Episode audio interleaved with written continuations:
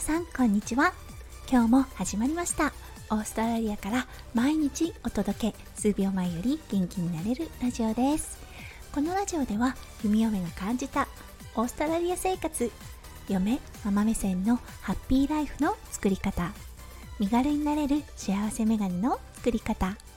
へーほーフックス。をリスナーさんとシェアをしてハッピーピーポーを作っていこうというチャンネルです。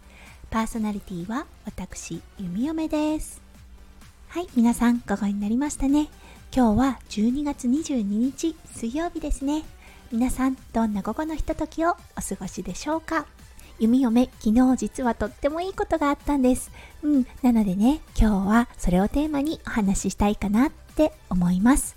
今日のテーマは考えていたらやってきた？我が家にクリスマスリース。のお話をさせていただきたいと思います。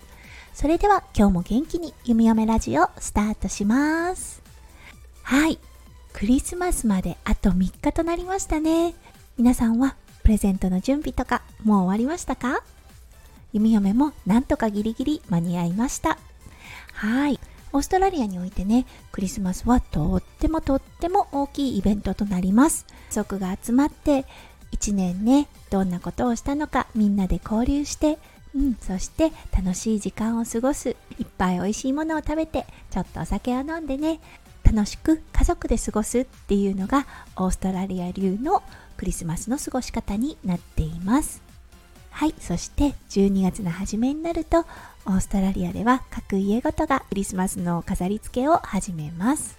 はいそして夜ドライブをしているとうん、電飾がキラキラキラキラとっても素敵だったりします。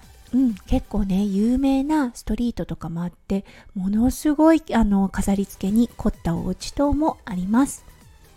はい、そして弓嫁のお家なんですが、実は YouTuber 夫翔ちゃん、こういうイベント、なかなか乗ってこないタイプです。はい。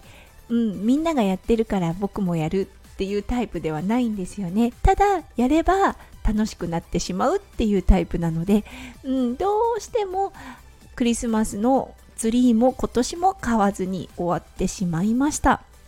ただね来年は息子くんも3歳となりますのでそろそろ重い腰を上げてくれるといいなと思っております。はいそんなこんなでツリーも買わず家も飾り付けず昨日まで来てしまいました。でもね弓嫁的には欲しいなって思っていたんですよね。そしたらね昨日なんとなんと翔ちゃんのお客さんがね手作りのクリスマスリースを巨大なクリスマスリースを持ってきてくださったんです。ねえびっくりしました。すっごい素敵ではいめちゃめちゃ嬉しかったんですよね。今朝のツイッターでそのことつぶやきました。写真も載せているのでうん URL ね概要欄に貼っておきますのでもしよかったら覗いてみてください。うん。すごく嬉しくって。そして息子くんも敏感に壁にかかっている何か新しいものをとても興味深く眺めていました。ね。だからねやっぱりね弓嫁的にはシーズンごとに何か違った飾り付けをする違ったものを食べるとかねいいと思うんですよね。いつもと違うことをする。日常から少し離れてちょっと変わったことをする。それだけでね生活にキラッときらめきがね生まれるんじゃないかなって思うんです。皆さんは各イベントどんな風に捉えてらっしゃるのでしょうか？引き寄せってあるよなって思うんです。まさかこのタイミングでクリスマスリースがうちに来てくれるとは思っていなかったので本当に嬉しいサプライズでした。息子くんのとびっきりの笑顔ね写真に収めてはい作ってくださった方に昨日を送らせていただきました。ねクリスマスまであと3日。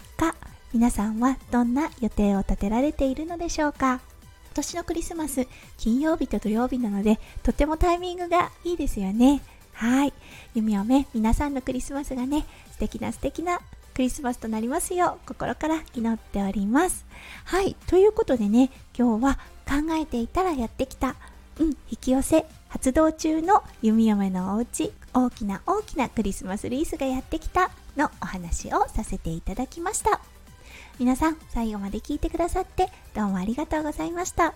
皆さんの午後が素敵なことがいっぱい詰まったキラッキラの午後となりますよう弓嫁オーストラリアから心よりお祈りさせていただきます。それではまた明日お会いしましょう。弓嫁ラジオ弓嫁でした。じゃあね。バイバーイ。